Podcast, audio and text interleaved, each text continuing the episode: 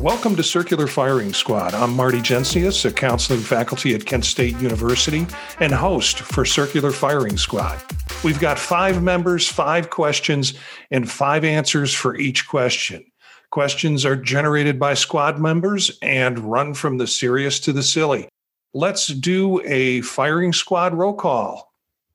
Hi, everyone. I'm Gina Martin, and I am a counselor education and supervision doctoral candidate at University of Iowa. I'm also an instructor at Northwestern University and co-host of Supervision Time.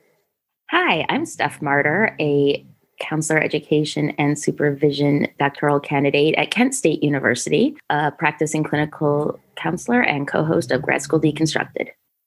Jen Cook, assistant professor, counselor education and counseling uh, psychology at Marquette University. Hi, everybody. Uh, Elliot Ingersoll. I'm a professor of counseling at Cleveland State University and co host of Apply Topically. Gina, first question goes to you. So, in our profession, we have a combination of many hats that we wear and many different roles that we step into. And so I'm wondering if you could only pick one for the rest of your career, would you choose teaching, research, or clinical practice? We'll start with Steph. I really felt that this was an unfair question because I'm specifically designing my career to incorporate all three of these as equally as possible. So that's it's tricky. It that's that's good there, Gina. You got me. I think that I can't make a decision. Probably teaching because I feel that it, it is the most has the most elements from both counseling and research. And it's one that kind of unifies all of them together the most out of those three choices. So, because I like working with people, and that way I could still work with students, but I also really enjoy research and reading the literature so that would also keep me informed and also have that community of faculty around. And so I would still feel connected to the profession that way. So I have to go with teaching. How about you, Marty? I would go with teaching too. For me, it's like research. Yeah, that's fascinating and interesting. But frankly, people can research and research and research and research, and it doesn't necessarily impact people as directly as teaching, I think, would. Clinical practice, um, that's just past me at this point in my life. And um, I'm not sure that would be something I'd see myself doing for the rest of my life, anyways. But really, the thing that I'm enjoying the most is work. As much as I complain about meetings, the thing that I am enjoying the most is working with associations to help them structure the work that they do some of the background that I've had working with employee assistants and with managers, all of that fits for me very much into working with the professional associations. So I added a fourth piece in there. I don't think that's fair, but that's what I'm getting the most joy out of. And I could see myself doing that for the rest of uh, my time. Jen? So I joined this profession because of the diversity in roles and which is kind of funny because my first career i hated that i was supposed to be good at so many different things and that people wanted you to be a great preacher a great teacher a great hand holder a great visitor you know all of these things it drove me absolutely nuts but what i actually learned when i left that career and went into more straightforward work which was all in the service industry and a return to that work to be completely honest I realized that I missed the diversity. So when I went to graduate school and was becoming a counselor and found my circuitous way into becoming a counselor educator, I was like, oh, yes, diversity in roles. This is fan freaking tastic for me because I like to be able to do different things. Like Marty, I have to I have to add the service piece into this and I also have to add the supervision piece into this. But if you want to, you know, hold hold my feet to the fire and make me choose absolutely one, I'm going to be probably the oddball in this and choose research. Elliot. Well, as in so many instances of counselor education and counseling, for me, it depends. I would, I, hands down, I would choose teaching. I love teaching. I I love the interaction with students. I love everything I learned from the students. But if we're going to live in a kind of constant plague ridden society and we're going to be constantly teaching remotely, I'm I'm I'm getting better at it. I've warmed up to it. Thanks in part, Marty was a, a guest on Apply Topically, and he is walking me through some of the tech stuff, and I feel better about it. But honestly, if it was all going to be remote and I only had like seven years till retirement, I might just go with research because there is still so much stimulation and creativity there that I might be able to find some comfort. But maybe it's not about comfort. So there's a three part answer, none of which is very connected. I think the next question, no, Gina, you have to answer your question. I'm sorry. So I, I agree. I it's a hard question to answer because I think we go into this field for all of these different reasons. And I think that each of areas attracts us to this field in particular. And so for me, I had a hard time too, but I think hands down teaching. Teaching is my passion and that's where where I'd want to be. So our next question goes to Steph. I would like to know are books the most respected form of personal entertainment? Is there a stigma against learning from other sources such as movies, television, or music? Marty. This was a tough question for me because when I read it, I thought personal entertainment, the, yes, if you're talking about novelizations and stories and things like that. But then you said, is there a stigma against learning from movies or television? I'm like, well, are you now talking about educative materials? But I kind of went with the first and thought, speaking about personal entertainment, yeah, there are book snobs out there. I get real quiet when I'm sitting around a group of people all sharing the latest book that they've read, whether it's novel or nonfiction. And, uh, you know, it's sort of I get my information from different sources and I get my information in different ways. I also wonder where in your life do you find all the time to read books? Whereas, thank you, I'm sure it was a good book. Steven Spielberg just did a movie on it. I'll watch the movie and get the same emotions and get the same understanding. Jen. I'm totally cracking up over here because people love to feel themselves around what they have read and to make people feel some sort of way whenever they get in these very intellectualized discussions about the books that they have consumed. They don't read them, they consume, you know. They've consumed the literature, you know. And I'm gonna, I, I kind of did a mixing with this question, sort of like Marty did, because when I start thinking about learning, I automatically go to my students, despite the fact I didn't list teaching first. I, I love thinking about and figuring out how to help students learn in multiple domains. And I can't help but bring up one of the assignments that I um, offer students during the clinical mental health foundations of clinical mental health course is one in which it's a four phase project. And during the second phase, they actually have to examine the scholarly literature and public or um, excuse me popular culture. Um, those are absolutely essential and they have to talk about where the overlaps are and is the scholarly literature paying attention to what's going on in popular culture? Because let's face it like our clients by and large i mean i'm sure some of them are consuming literature but by and large people are on the internet. They're watching movies. They're netflixing hulu all of those types of things. And sure people still read but our clients are immersed in a culture. They're seeing billboards. They're hearing ads. They're you know and so despite whatever stigma that haughty folk um, want to put on books i really prize what goes on in other forms of entertainment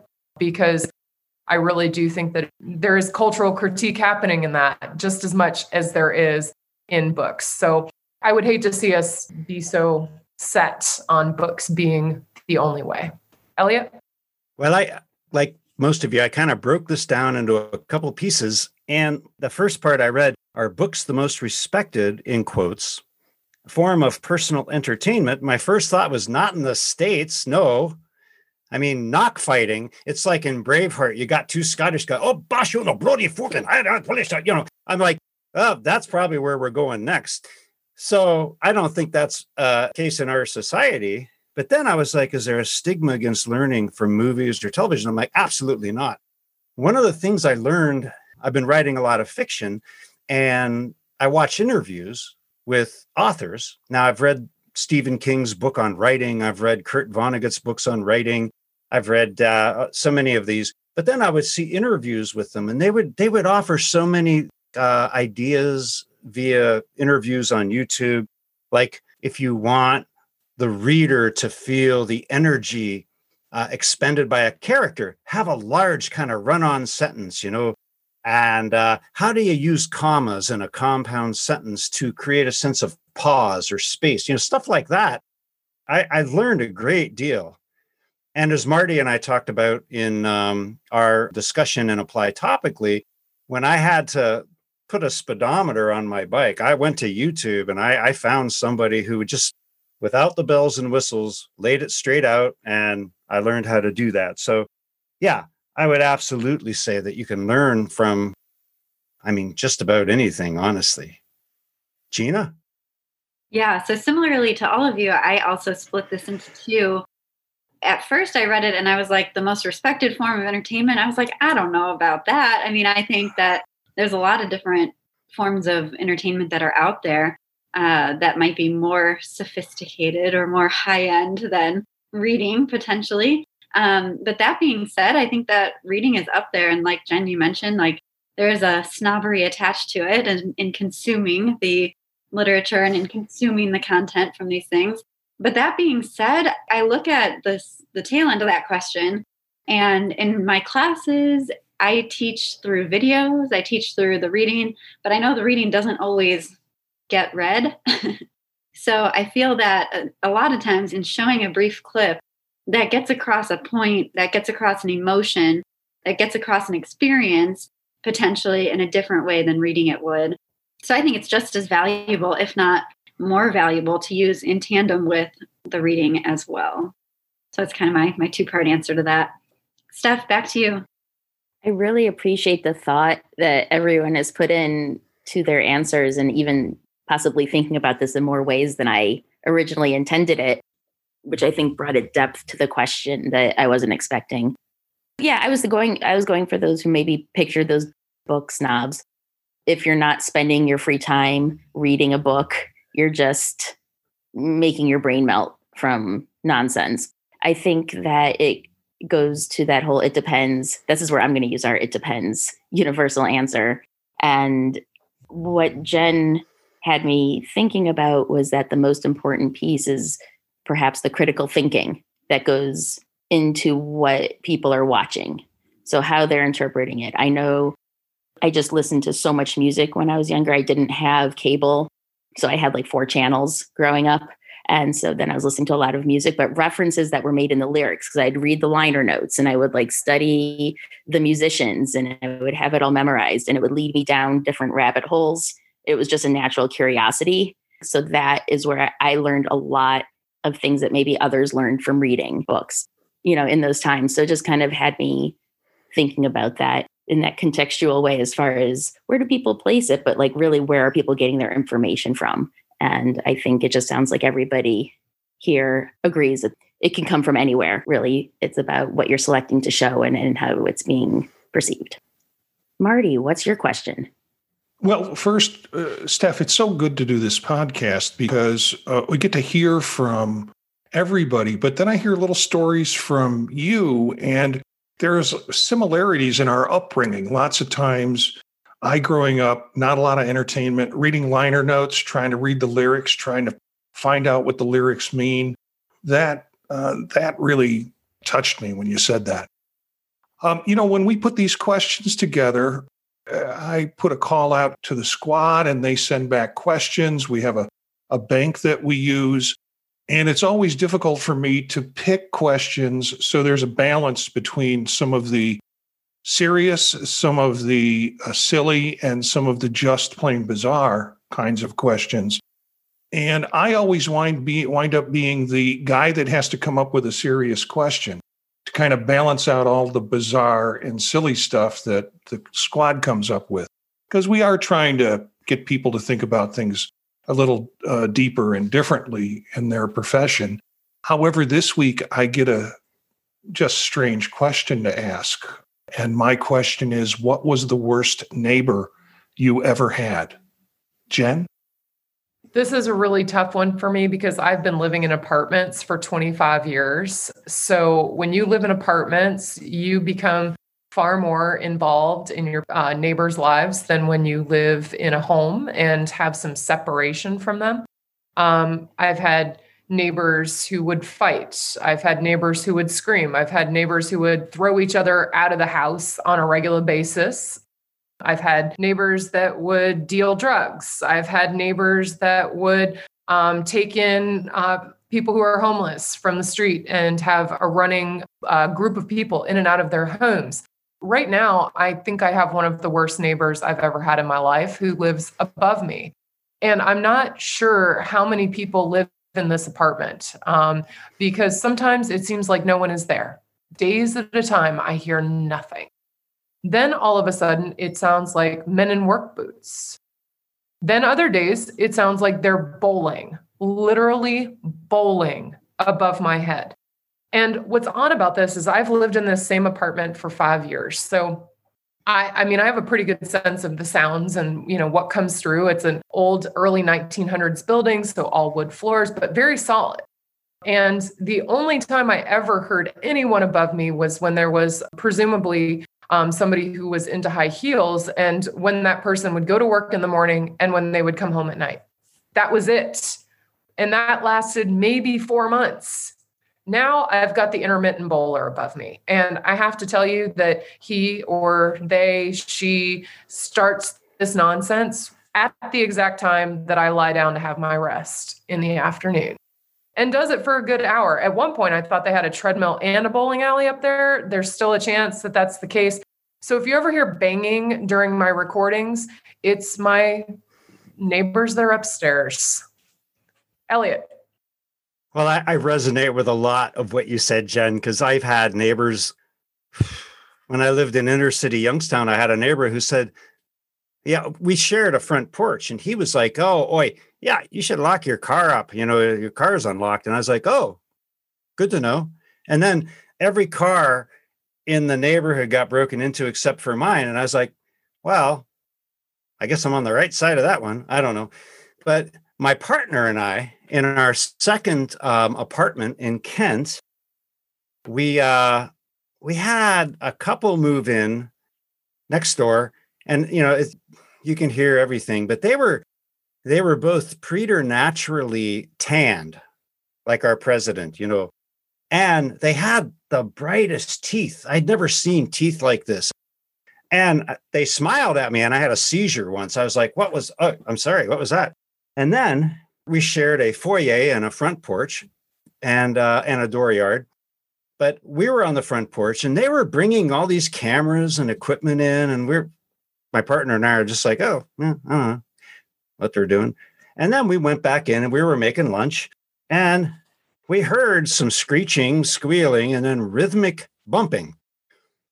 It was like, well, that that sounds like intimate activity, doesn't it? And she's, yeah, it does kind of. And uh, then we went, we were back on the porch and they came out and they had all these costumes on, like police costumes, and they had leather pants and things. And they went back in and we went back in. And of course, we hear the rhythmic bumping. And my partner's like, Are they filming porn movies over there? And I said, I think they might be. So that that's probably the worst neighbor that I ever had. Gina? These are great. I I resonate so much with all of them. I yes, in college, um, we had a roommate, Elliot, that would do similar things. And in a very small apartment with very thin walls, we were all like, why? Why? Um, and Jen, same thing with the upstairs neighbors. It's been really something else with those thin dorm room walls. Um, but that being said, I've lived in apartments for a while too, and we recently bought our house here in Iowa. And I have to say, I think the the uh, the next neighbor over here is not potentially the worst neighbor that I've ever had, but maybe the most bizarre. Um, so what happened is when uh, they moved in, well, first we'll rewind. When I moved into my house, none of the neighbors introduced themselves or said hi or brought anything over. And I thought maybe that's like old school. Maybe people don't do that anymore, and that's okay. Um, but then I was like, well, I still want to, you know, make friends with the neighbors and bring stuff over. And when people move in and try to be friendly, you know. And so the people next door to us moved in, and I brought over cupcakes because I really like cupcakes. I think I've talked about that in here before. And so I brought over a thing of cupcakes, and they weren't home. So I set it out by their, um, you know, front door. And on it, I wrote like, "Hi, welcome to the neighborhood. My name is Gina Martin, and I live at, you know, the house number right next door. And here's my phone number." Never heard from them. Never heard anything.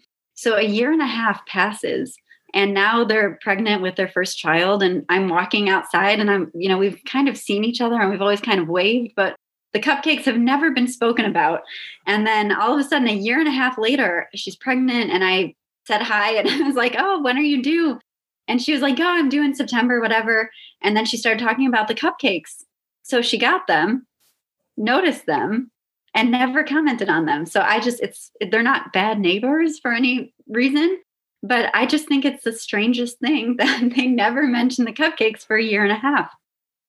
Steph.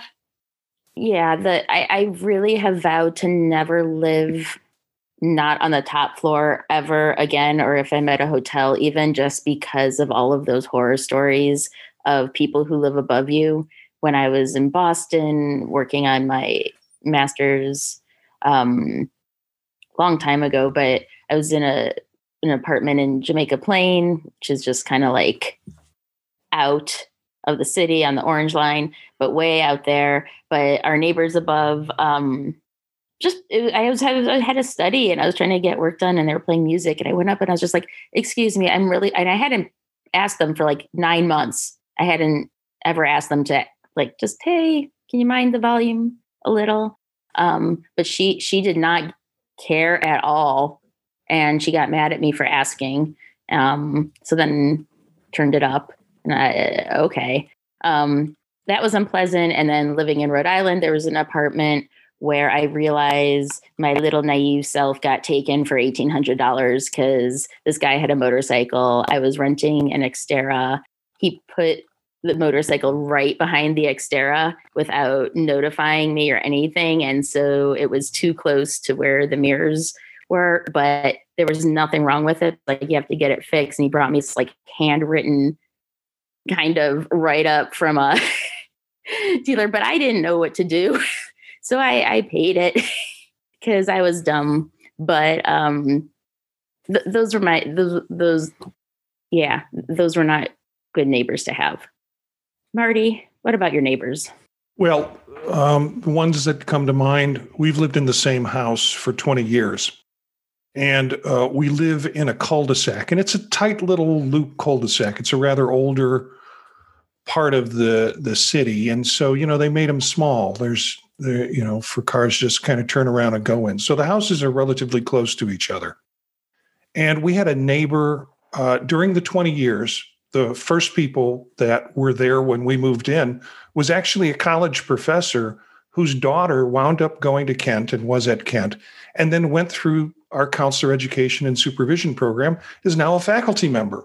Um, and but the mother, who was a faculty member too, moved out of that house. Um, so we've had a series of neighbors that have come through, and one of the neighbors uh, parked their rickety old RV in the driveway all winter. So you know you'd look out on a nice wintry day and there would be this old RV that was in the view. And it was a celebration day every summer when we drove up to see the RV had gone for the season, at least for the summer season. I think one summer it stayed there all summer because there was a relative who wound up living in it because they had gotten into some domestic issue. Um, that was one part of the story with these neighbors. Reality, they were very nice. They they Aileen got a flat one time. The husband helped fix the flat, would shovel the driveway with his plow, but they were screamers. And that was the only way they communicated. And so in the summer, when our windows were open, their windows were open, and it was screaming the whole time. Um, and, and it wasn't out of anger, it was just the way they communicated.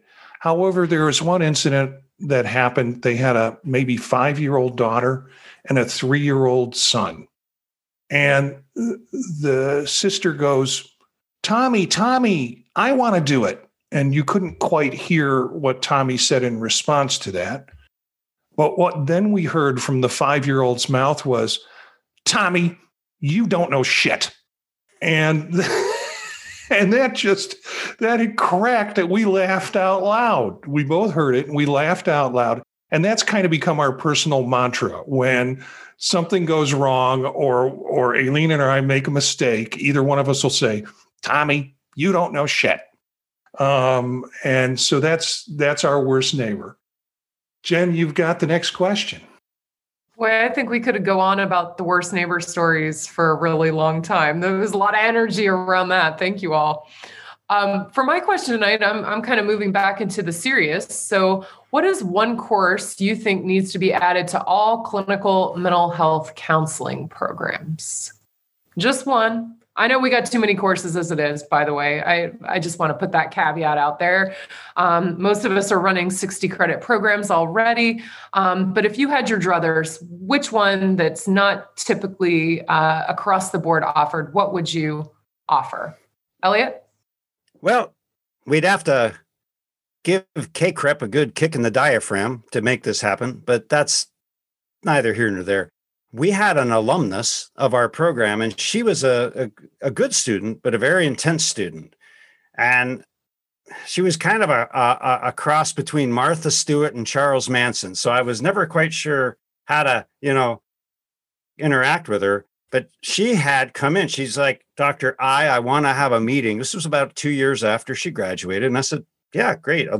And she said, You need a course in teaching students how to earn money with the skill set they get with this degree. And I was like, actually, that's a good idea. Um, yeah, and I'm I, I you know I, I quite think that that would be that would be a, a very good addition. You know, and it could include diversifying your skill set, building on the skills you've learned. But you know, how do you you know earn money with the the skills and the degree? Gina, what do you think? I think that's a great idea. Um, mine is a little bit different. I so in my master's program, it was an option to take a trauma course. And in the PhD, there's no trauma course. So I am, and I know I've talked about this on here before, but I am definitely a full fledged advocate for training people in how to work with trauma just because it's so prevalent, you know, what most of my experience is in and all that. Um, and I think that it would just be so useful to, to train counselors on how to work with something that will inevitably walk through their doors. So I'm all the way for for a trauma course. How about you, Steph? I have been wanting to add or see something more along the lines of innovations, um, perhaps technology based or just some new ideas, and just have a course that kind of encompasses all the new newer trends in counseling the the things that still have validity that there's still you know evidence base is not just you know futuristic imagination kind of um, concept practices but things that are being used now um, there's a lot out there i think you know we we are learning much more about technology recently without planning to as a society. And if counselors had some type of formal education, if they chose to take a course in that to learn more about it, it could really help them become more comfortable with what's out there and be able to provide the best um, options for clients and, and maybe provide clients with more options that might better suit their needs as well. So if we could teach students that, um, I, I think that could be useful. Marty. Everybody went the content route um, everybody wants more content. I would have uh, required students to take a course that has something to do with personal counseling experience. I think uh, I, students don't have enough of their own growth work done, and they're going to have their uh, lots of ideas and lots of maybe skills, but I don't think they've moved themselves along in terms of their own personal growth. So, some way to build into the curriculum a way in which students would be exposed to psychodrama, growth groups, um, even personal individual counseling, whether they need it or not, the idea that they are engaged in it so they know what that experience of the client is. I just, I, I've been teaching group lately, and um, Steph has taught it with me. And the idea of how scared they are to get into their individual groups and start to talk about their own I don't want to say personal issues, but growth issues in terms of dealing with stress, managing, you know, it's there's this uh, concern about it. And I'm thinking in a year or so, these folks will be out working with people who have these same concerns and they don't, they haven't quite figured it out for themselves yet. So um, that would be my my piece. And I'm curious now when it goes back to Jen what she's going to say. Well, I was really spurred by this because in our state, uh, we just added a bunch of courses to the core requirements for state licensure. So we are now the most, um, one of the most restrictive states in terms of educational requirements, including requiring a trauma course, requiring addictions for all students, um, requiring family um, systems. And I'm not opposed to those things. And in fact, like I come, I came out of a couple and family track, and so I never took an addictions class as a count as a counselor in training uh, at the master's level, which is pretty remarkable because there's some states in which I cannot be licensed, despite the fact I've held a license for quite some time. So this is this is what spurred the question for me because I think states are starting to get creative and they are starting to look at the needs of their communities. Um, but by the same token, I think that um, sort of as Marty is indicating, we can't do all of this just by adding more content. Um, as much as I agree that I would love to see like a trauma and crisis counseling course, uh, combo course, that would, if I were going to add another content course, I'd love to see that. Um, however, I, I, really do think there needs to be more intentional experiential learning that allows students to dig more into themselves. So, um, having to be a part of a community project, for example, by volunteering with community members for an entire year. Um, and I would vie for their very first year in the program um, to be involved in something like that, where they have to be in focus groups um, to talk about their experiences, their growth, that type of thing. You know, I want to see more of that experiential stuff because I do think, especially with those of us who teach um, more traditional age students as opposed to those who, who are second career, um, which is typically where we fall um, at my institution, is in the the um, you know the straight through type people. So um, by and large 22 to 26 is our typical age range. And I, and I think people need more immersion in the community. They need more of those experiential things to start to move them from being um, emerging adults into actual adults. And it's not to say that some don't get there on their own um, but that idea of like let's let's let's usher you in to that professional. So from being late adolescence into um, early adulthood in terms of in terms of those developmental pieces. So i'm i'm around the block with this one but am vying for more experiential. Next question to elliot. So, my question, not sure if it's serious or silly, might be somewhere in between. What is a great kinesthetic memory for you? It could be sports, performing, dancing, etc. What is something like that for you? Gina, how about you? Yeah, I, I love this question. Um, so I think I mentioned it on here before that I swam in college. And so for me, it brought me right back to that initial right when you dive off the starting blocks in swimming and you know you're you're dry and you're warm and then you get into that cold pool and the water rushes over you and you start to kick and you start to go and um, there is nothing quite like that feeling especially when you're starting a race with the adrenaline running and you know kicking your legs and you feel so powerful and you're in the water and um, so that I think that would have to be one of my favorite kinesthetic memories is just diving off the diving blocks and feeling like you're flying and, and just flying through the water. Um, that being said, though, too, another one that comes up, and again, this is another athletic one. I love to ski, and I don't get to ski very often. Um, and so that's another one that just brings about some like really warm memories. My dad and I always take a ski trip every spring. I like to do spring skiing because I'm not all that intense. Um, and we do some pretty hardcore skiing. And I, I just love the, you know, going down the hill and going through the moguls and bending your knees and feeling your quads just burning because you're flying down this mountain. But that's how you have to get down the mountain, um, seeing the sights and all that. So those are my two, my two memories. How about you, Steph? Oh, so the first was probably it was a singular experience, which was which mentioned on here before the, um, the parachuting, the the jumping out of the airplane. So just that whole thing, I can still think back to it, even though it was quite some time ago now. Um, but I can still feel it, and just that that feeling, not quite intense. It's it's faded.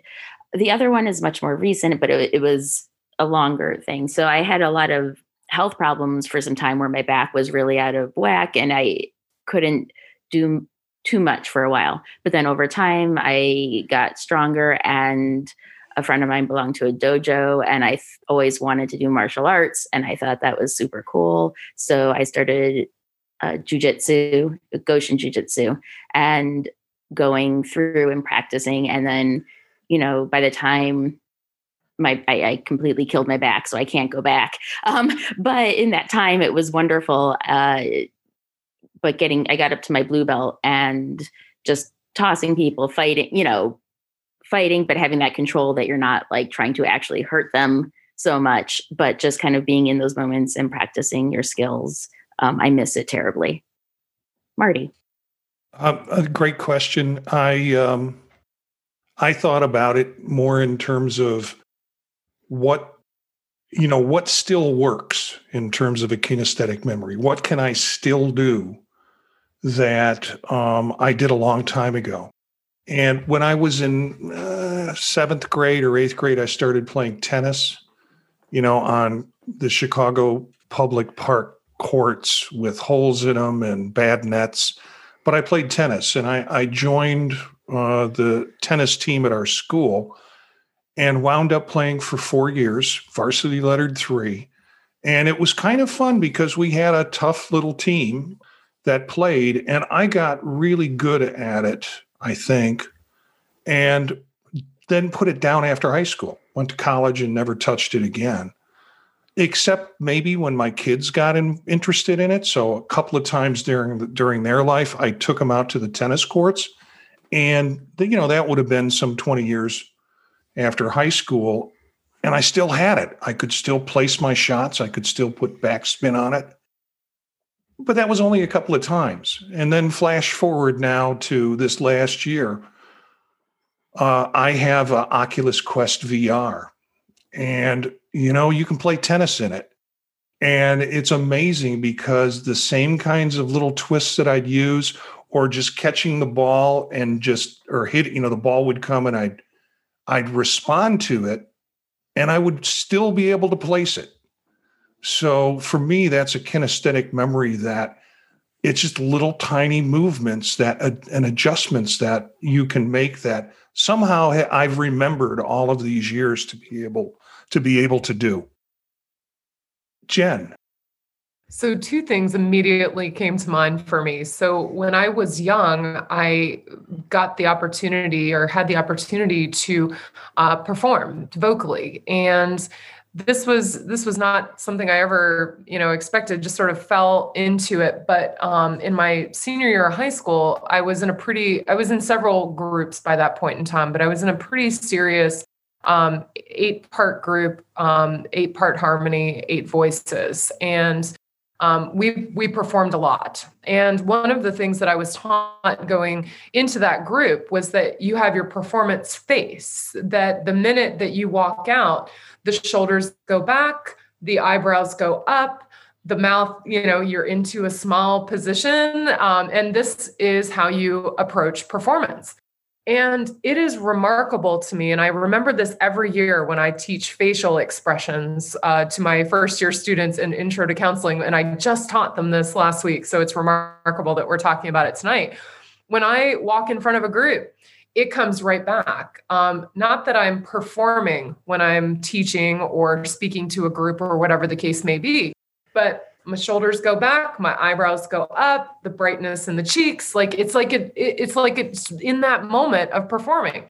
But the other one that was just so remarkable, this happened a few weeks ago. I got out my sewing machine, which I hadn't, I haven't sewed probably since I lived in Denver, which, and I left Denver in 2011. But I've been toting my sewing machine. I learned to sew when I was when I was really young. I couldn't even tell you how old I was. Um, but I wanted to make this this holder for my clear mask, and so I, you know, trotted it out of the closet, got it out of the box, and got everything set up. And I automatically my hand went to put the thread in on the top thread, winded everything through, and then I pulled it through and I checked that there was thread in the bobbin. My hand automatically went around to the back of the machine to lift the pedal. I was like, I just had this moment of like, I have not sewed in at least nine years on a machine. I've sewed by hand since that time. But I sat down at this machine like I spent every single day there, like I do my computer. And it was the most bizarre thing just to feel my left hand sneak around to lift the pedal and to have my right hand go to the little windy mechanism, I don't remember what that's called, that dips the needle down to pull the thread up for the bobbin as I held the thread in the back. Uh, it, it kind of blew my mind, to be completely honest with you, because I was never a big seamstress. And it just was so automatic. And, you know, my positioning, like even in front of the machine, felt exactly as it did when I first learned and what I watched my mother do for years and years as she made my clothes when I was young. You know, it was just wild. And I know that I'm kind of going on a little bit, but I just, it was just such a muscle memory moment that you realize that you're having and you're flashing back to another time. Elliot? Uh, yeah, no, for me, it was solo performing at the Barking Spider Tavern up in Cleveland. Uh, and, you know, uh, Martin and his daughter, Jen, she, they just did such a great job of presenting the music. And so I would be doing solo performing. I would play guitar and sing, but then I would loop the guitar and I would loop the vocals. And then I would start banging on the water mm-hmm. bottles I had strapped on the mic stand and banging the percussion with my feet. I would, I would cease to exist. And that was so delightful.